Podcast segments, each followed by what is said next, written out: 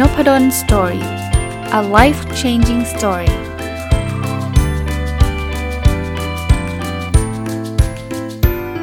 สดีครับยินดีต้อนรั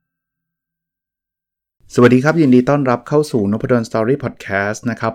ก็สัปดาห์นี้แวะกลับมารีวิวหนังสือกันอีกนะครับก็อย่างเงี้ยสลับไปสลับมานะครับสัปดาห์ที่แล้วเนี่ยเอาหนังสือคุณนิ้วกลมหยิบบางบทมาชวนคุยนะครับ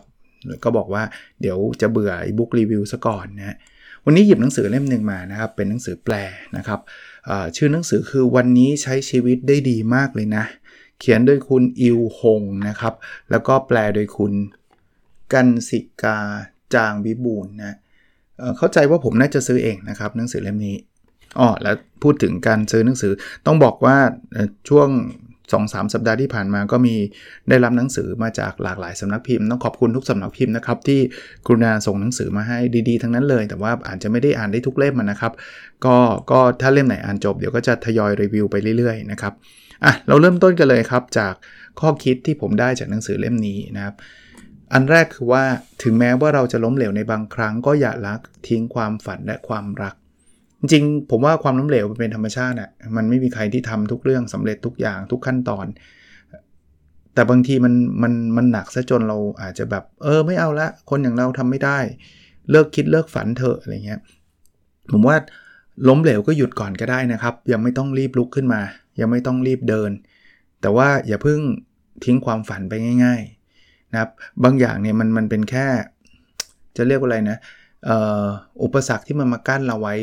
เท่านั้นเองเรามีหน้าที่ที่จะข้ามมันไปอ่ะแต่มันยังข้ามไม่ได้เพราะเหนื่อยเพราะท้อก็เข้าใจได้แต่ว่าอย่าเพิ่งด่วนตัดสินใจว่าเลิกดีกว่าเพราะว่าถ้าเกิดเราด่วนตัดสินใจเนี่ยพอเราไปหาความฝันใหม่นะเดี๋ยวมันจะเจอลูปนี้เหมือนเดิมเดี๋ยวมันก็จะเจออุปสรรคเดี๋ยวมันก็จะเจอความผิดหวังแล้วเราก็จะต้องเลิกแล้วเราก็จะไม่ไปถึงเป้าหมายจุดหมายสุดท้ายสักทีนะครับข้อคิดข้อที่2นะครับที่ผมเขียนโน้ตไว้เดี๋ยวว่าสัปดาห์หน้าก็คงโพสต์ในเพจด้วยนะครับไม่มีใครบอกเราได้ว่าชีวิตแบบไหนที่เหมาะกับเราดังนั้นเราจึงควรใช้ชีวิตในแบบของเราคือถ้าเกิดมีคนมาบอกว่าคุณต้องทำอย่างนี้สิชีวิตคุณมันต้อง1 2 3 4รับฟังได้นะครับไม่ต้องไปต่อต้านเขานะครับว่าคุณเป็นใครมาบอกผมอะไรเงี้ยฟังไว้เถอะบางอย่างอาจจะใช่ก็ได้แต่ว่ามันไม่มีใครบอกเราได้ 100% หรอกความชอบมันอยู่กับเราเนาะไม่มีใครรู้ใจตัวเราดีเท่ากับตัวเราเองเพราะฉะนั้นเนี่ยฟังได้ถ้าอะไรใช่รับมาใช้ถ้าอะไรไม่ใช่ก็ขอบคุณเขาแล้วก็เราก็ไม่จำเป็นที่จะต้องใช้ชีวิตตามคำชี้แนะหรือว่าคำแนะนำของใครทั้งหมดนะครับใช้ชีวิตในแบบเราในชีวิตจะมีความสุขที่สุดนะครับ3นะครับอย่าทอดทิ้งตัวเราในวันที่เรากำลังลำบากให้กำลังใจตัวเองเยอะๆผมชอบข้อเขียนอันนี้นะคือเขามองว่าตัวเราเองเนี่ยบางทีเราชอบทอดทิ้งตัวเองเรากำลังแย่ก็ซ้ำเติมตัวเองด้วยสมควรแล้วล่ะอย่างเราเนี่ยได้แค่นี้ก็สมน้ำหน้าอะไรเงี้ยอันนี้ว่าตัวเองนะจริงๆวันที่เรากำลังลำบากเราต้องการกำลังใจแน่นอนกำลังใจเนี่ยบางคนก็จะขอจากคนรอบข้างถ้าใครมีคนรอบข้างที่เขาพลอยให้กำลังใจก็ดีแต่ว่าคนแรกที่ควรให้กำลังใจคือตัวเราเองครับสมมุติว่าเราไปสมัครงานแล้วเขาไม่รับเนี่ยแทนที่จะพูดว่าฉันมันโง่ฉันมันไม่ดีฉันมันไม่ได้เรื่องเนี่ยเราให้กำลังใจตัวเองครับบอกไม่เป็นไรเดี๋ยวลองใหม่เรื่องนี้เรื่องเล็กนะเดี๋ยวเราไปพัฒนาตัวเองหรือว่า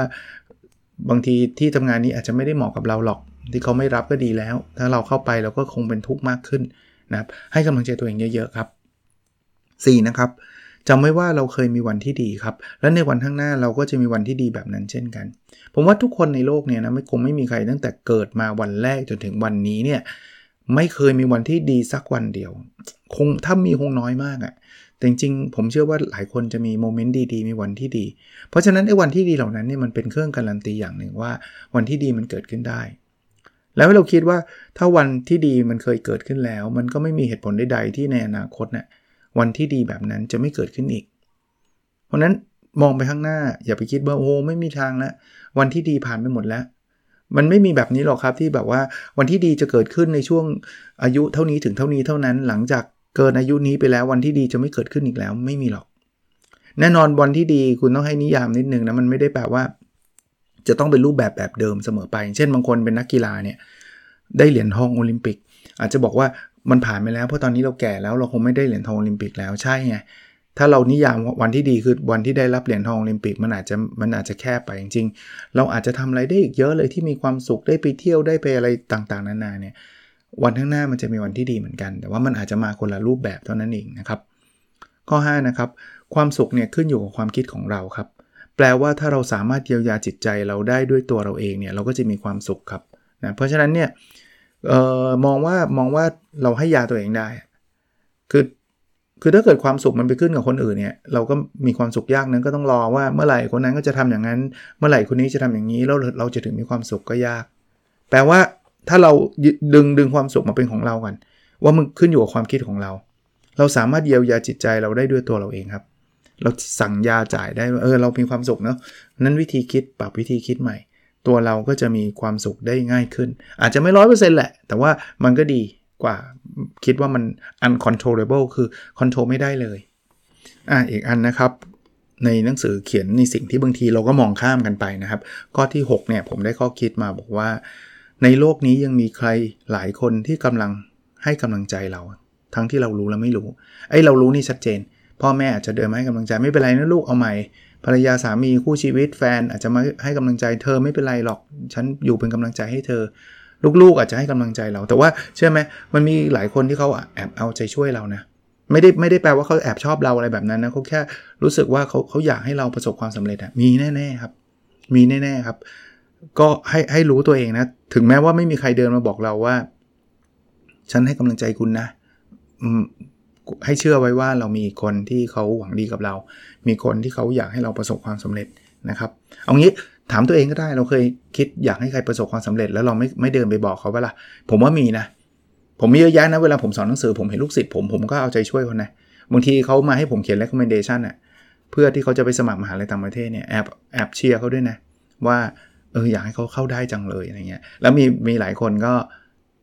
เขียนมาบอกอาจารย์เขารับผมแล้วบางคนตอนรับไม่ได้บอกนะผมก็ไม่ได้รีเควสอะไรว่าต้องมาบอกผมอะไรเงี้ยไม่ก็แล้วแต่นะบางคนเรียนจบแล้วด้วยอาจารย์รู้ไหมอุตส่าห์จำได้นะ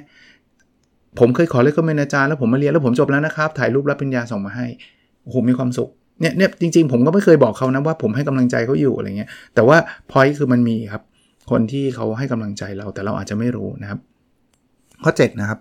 ในบางครั้งเราไม่จำเป็นต้องให้กำลังใจคนอื่นด้วยการบอกว่าสู้ๆเราชอบทำเนาะซึ่งก็ไม่ได้ผิดหรอกแต่ว่าอันนั้นไม่ใช่โหมดเดียวในการให้กำลังใจเขาบอกแค่กอดเขาไว้แล้วบอกไม่ต้องสู้ก็ได้ครับคือบางทีไม่ต้องสู้ทุกเรื่องเลยบอกแบบนี้ไม่ได้บอกว่าคนเชียร์คนอื่นให้สู้ๆผิดนะครับคือมันมี2โหมดจำไว้เสมอว่ามี2โหมดนะสมมุติว่าลูกเราเนี่ยพยายามจะเข้าทีมกีฬาของโรงเรียน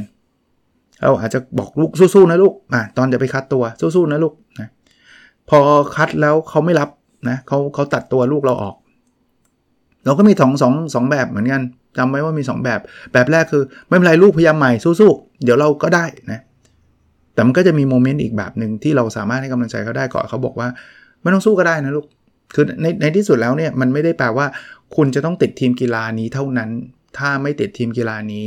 แปลว่าคุณจะล้มเหลวในชีวิตแปลว่าโลกในชีวิตนี้จะไม่ทำอะไรไม่สำเร็จอีกเลยอย่าไปคิดแบบนั้นคือคนเรามักจะเอียงว่าฉันจะต้องพยายามต่อจนกระทั่งฉันสำเร็จฉันจะต้องไม่ย่อท้อไม่จำเป็นเสมอไปในบางเรื่องถ้ามันไม่ใช่คือไม่ใช่เลิกเร็วดีกว่าทู่ซีด้วยซ้ำเพราะฉะนั้นบางทีมันก็มีโหมดว่ากอดเฉยๆแล้วบอกไม่ต้องสู้ก็ได้ครับปล่อยวางมันมั่งก็ได้เนาะข้อ8ครับลองบอกคนที่เรารักว่าเขาทำได้ดีมากแล้วไม่ต้องมีอะไรกังวล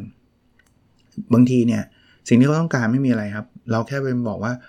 เธอทำได้ดีมากแล้วล่ะเลิกกังวลเถอะไม่เป็นไรหรอกนะทำได้ดีมากแล้วแค่นี้ก็ดีมากแล้วนะแอบโฆษณาหนังสือตัวเองด้วยนะครับก็ทำได้นะบางทีมันไม่ต้องแบบเธอจะต้องดีขึ้นกว่านี้อีกเธอจะต้องได้ที่หนึ่งเธอจะต้องได้แชมป์อะไรเงี้ยไม่จำเป็นฮะแค่นี้ก็ดีมากแล้วนะไม่มีอะไรต้องกังวลข้อ9นะครับบอกตัวเองว่าเรายอดเยี่ยมและมีค่ามากมายครับผมว่าคนที่ชมเราน้อยที่สุดคนหนึ่งคือตัวเราเองครับบางคนกลัวว่าเหมือนหลงตัวเองไม่ใช่นะชมคือการให้กำลังใจตัวเองหลงตัวเองคือเราไปคิดว่าเราดีกว่าคนอื่นเราไปเหยียดคนอื่นมากกว่านะมันมีมิติแบบนั้นมากกว่าแต่ว่าถ้าเราให้กำลังใจตัวเองว่าเราทำได้เราดีนะครับโดยที่ไม่ต้องไปบอกว่าคนอื่นแย่นะอันนี้คือการให้กำลังใจตัวเองเพราะนั้นลองถามตัวเองดีๆนะครับว่าเราเคยให้กำลังใจตัวเองบ่อยแค่ไหนนะครับ บางทีเรามองข้ามไปเลยอ่ะกับเพื่อนเรานะเรายังให้กำลังใจมากกว่าใช่ไหมมาดูต่อนะครับเขาบอกว่าเวลาที่เราท้อแท้และหมดหวังเนี่ยจำไว้ว่าจะมีวันที่เราย้อนกลับมาคิดถึงเรื่องนี้แล้วยิ้มออกได้เสมอสมมุติวันนี้ตกงานท้อแท้หมดหวังเซ็งโลกดูแบบทำร้ายเราเหลือเกินให้จำไว้ว่ามันจะมีวันหนึ่งนะในอนาคตนะที่เรากลับมาคิดถึงเรื่องเราตกงานเนี่ยแล้วเรายิ้มได้บอกตอนนั้นโชคดีน้อยที่ตกงานเพราะว่าทำให้เราได้งานใหม่ที่เจ๋งกว่าเดิมเยอะเลยหรือทำให้เราไปเจอผู้หญิงคนนึงในที่ทำงานใหม่ทำให้เป็นคู่ชีวิตเราตอนนี้หรืออะไรต่างๆนานานะมันจะมีวันนั้นครับหรือแม้กระทั่งมันอาจจะไม่ได้ทำให้เราชีวิตดีขึ้นแต่ว่าย้อนกลับมาคิดก็ยิ้มได้ว่าโอ้ตอนนั้นตกงานนี่เครียดมากเลยจริงๆไม่มีอะไรเลยนะเป็นเรื่องปกติเลยอะไรเงี้ยมันจะมีวันแบบนั้นนะครับจำว่าวันที่ดียังรอเราอยู่นะครับอย่าไปคิดว่านี่คือดีสุดแล้วนะครับ11ครับความสัมพันธ์ที่ดีจะเกิดขึ้นได้เนี่ยเราต้องยอมรับความแตกต่างให้ได้ก่อนและไม่ดูหมิ่นความแตกต่างนั้นคือถ้าเกิดคุณจะบอกว่าความสัมพันธ์ที่ดีจะเกิดขึ้นได้ทุกคนต้องคิดเหมือนคุณเนี่ยยากแหละนะครับไม่มีใครในโลกเราที่คิดเหมือนเรา 100% พ่อแม่เรากับเราก็คิดไม่เหมือนท่านเลยใช่มั้ยเรากับภรรยาหรือสามีคู่ชีวิตเราก็คิดไม่เหมือนกันเรากับลูกๆก็ไม่มีทางคิดเหมือนกันความสัมพันธ์ที่ดีเกิดจากการยอมรับความแตกต่างว่าพ่อแม่เราคิดเขาก็ไม่ได้ผิดเขาก็มีสิทธิ์คิดแบบนั้นลูกเราคิดเขาก็ไม่ได้ผิดภรรยาสามีคู่ชีวิตเราคิดเขาก็ไม่ได้ผิดอย่าไปคิดอย่าไปดูหมิ่นว่าเฮ้ยเธอมันโง่คิดแบบนี้ใช้อะไรคิดใช้สมองหรือเปล่าถ้าคุณดูหมิ่นแบบนี้ความสัมพันธ์ที่ดีไม่เกิดหรอกครับเพราะฉะนั้นรับฟังความแตกต่างนะครับ12นะครับเราสามารถมีความสุขได้จากสิ่งเล็กๆน้อยๆผมว่ายิ่งผมมีอายุมากขึ้นเนี่ยผมเริ่มให้ความสำคัญกับสิ่งนี้มากขึ้นเรื่อยๆนะแต่ก่อนผมเคยคิดว่าจะมีความสุขได้ต้องได้อะไรที่มันชิ้นใหญ่ๆได้ตำแหน่งศาสตราจารย์ได้เป็น CEO รวยเป็นพันล้านถ้าใครผูกความสุขไว้กับสิ่งใหญ่ๆเนี่ยข้อ1คือนานๆจะได้มีความสุขสักทีถ้าได้นะหลายๆครั้งอาจจะไม่ได้เลยเพราะว่าโอกาสไปถึงจุดที่คุณคิดว่าจะต้องมีความสุขได้ต้องมีเงินพันล้านเนี่ยอาจจะไม่ได้ทั้งชีวิตก็ได้นะแต่สิ่งเล็กๆน้อยๆที่ผมทำ Gratitude Journal หรือการขอบคุณสิ่งเหล่านี้ทุกๆวันเนี่ยมันช่วยได้จริงๆนะครับวันนี้ขอบคุณที่ได้อัดพอดแคสต์วันนี้ขอบคุณที่อ่านหนังสือเล่มนี้จบวันนี้ขอบคุณที่ได้ยิ้มให้กับคนนึงวันนี้ขอบคุณที่ได้กอดคุณแม่วันนี้ขอบคุณที่ได้เจอกับพ่อวันนี้ขอบคุณที่ได้คุยกับภรรยาและลูกวันนี้ขอบคุณที่ได้ดื่มกาแฟโหวันนึงนี่มีความสุขเพียบเลยนะเพราะฉะนั้นเนี่ยลองเปลี่ยนโฟกัสมากับสิ่งเล็กๆน้อยๆครับแล้วเชื่อไหมว่าพอเราขอบคุณกับสิ่งเล็กๆน้อยๆเนี่ยเราจะทำอะไรที่มันก้าวหน้าทำอะไรที่มันเป็นเชิงบวกแล้วไอ้สิ่งที่มันเป็นความสำเร็จใหญ่ๆมันจะเข้ามาหาเราเยอะแล้วง่ายขึ้นนะครับลองดูนะครับลองดู13ครับ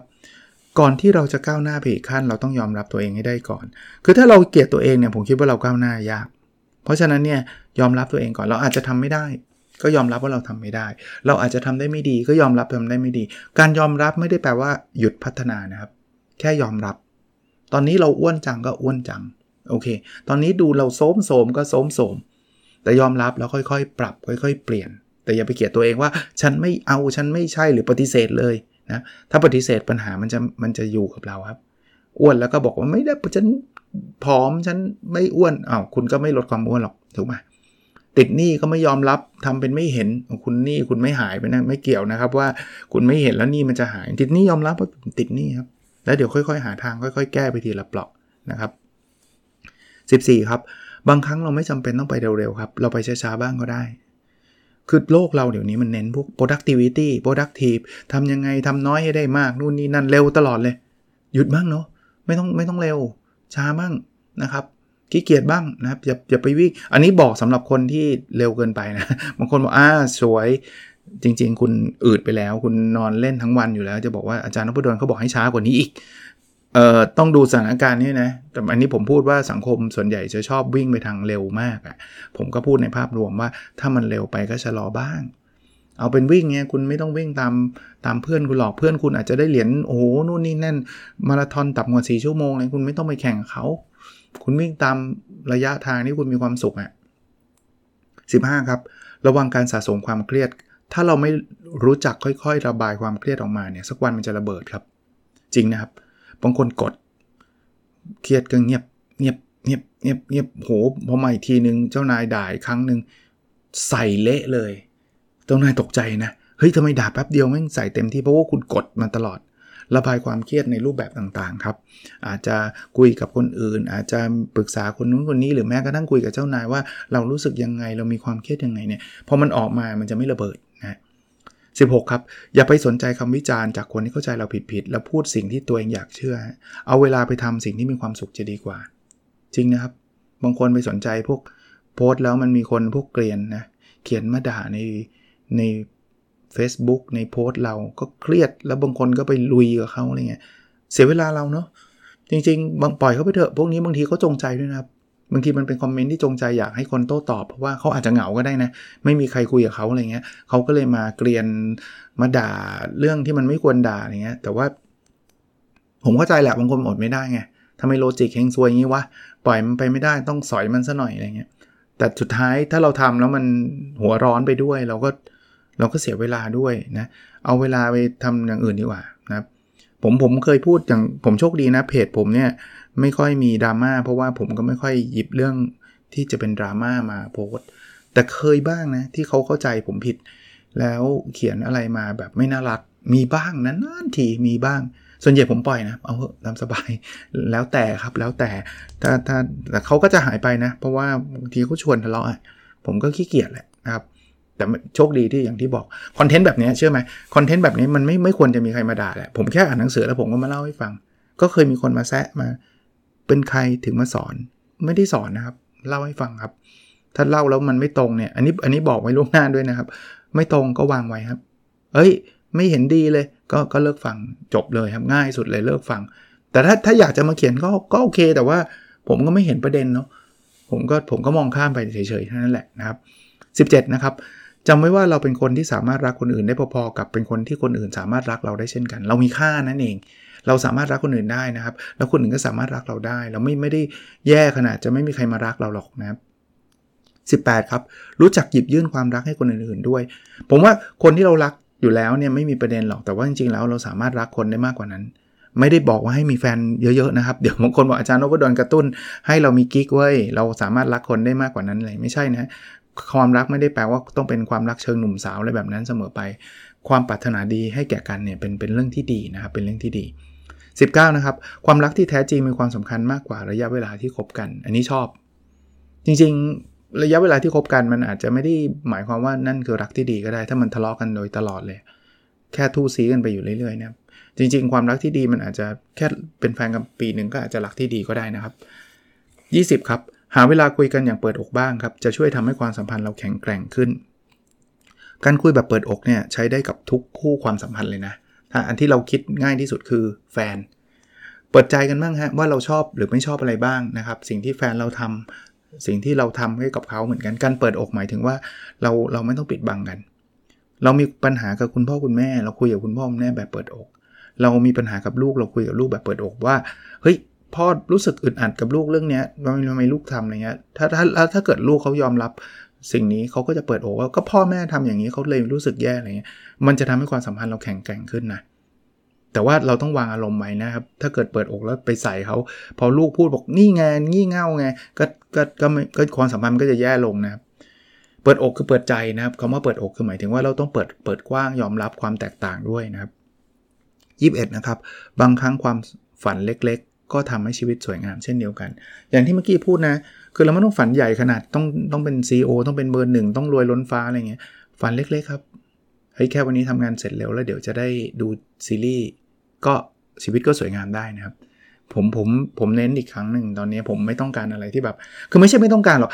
คือได้รางวัลใหญ่ๆได้ความสำเร็จเยอะๆก็ชอบแหละแต่ว่าอย่าไปผูกติดเฉพาะสิ่งนั้นฉันจะมีความสุขเมื่อฉันเป็น CEO เท่านั้นยากไงนะครับ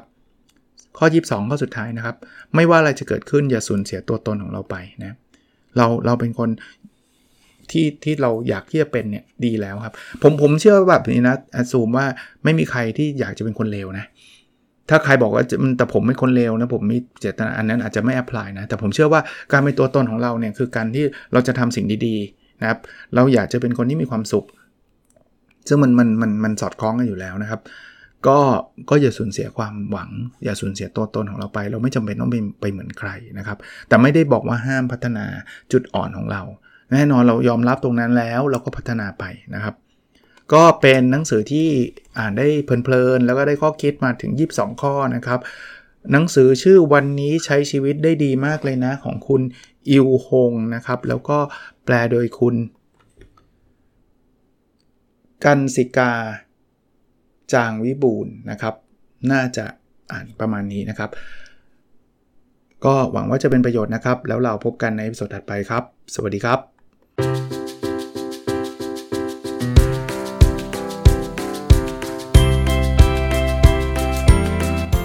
Nopadon Story, a life-changing story.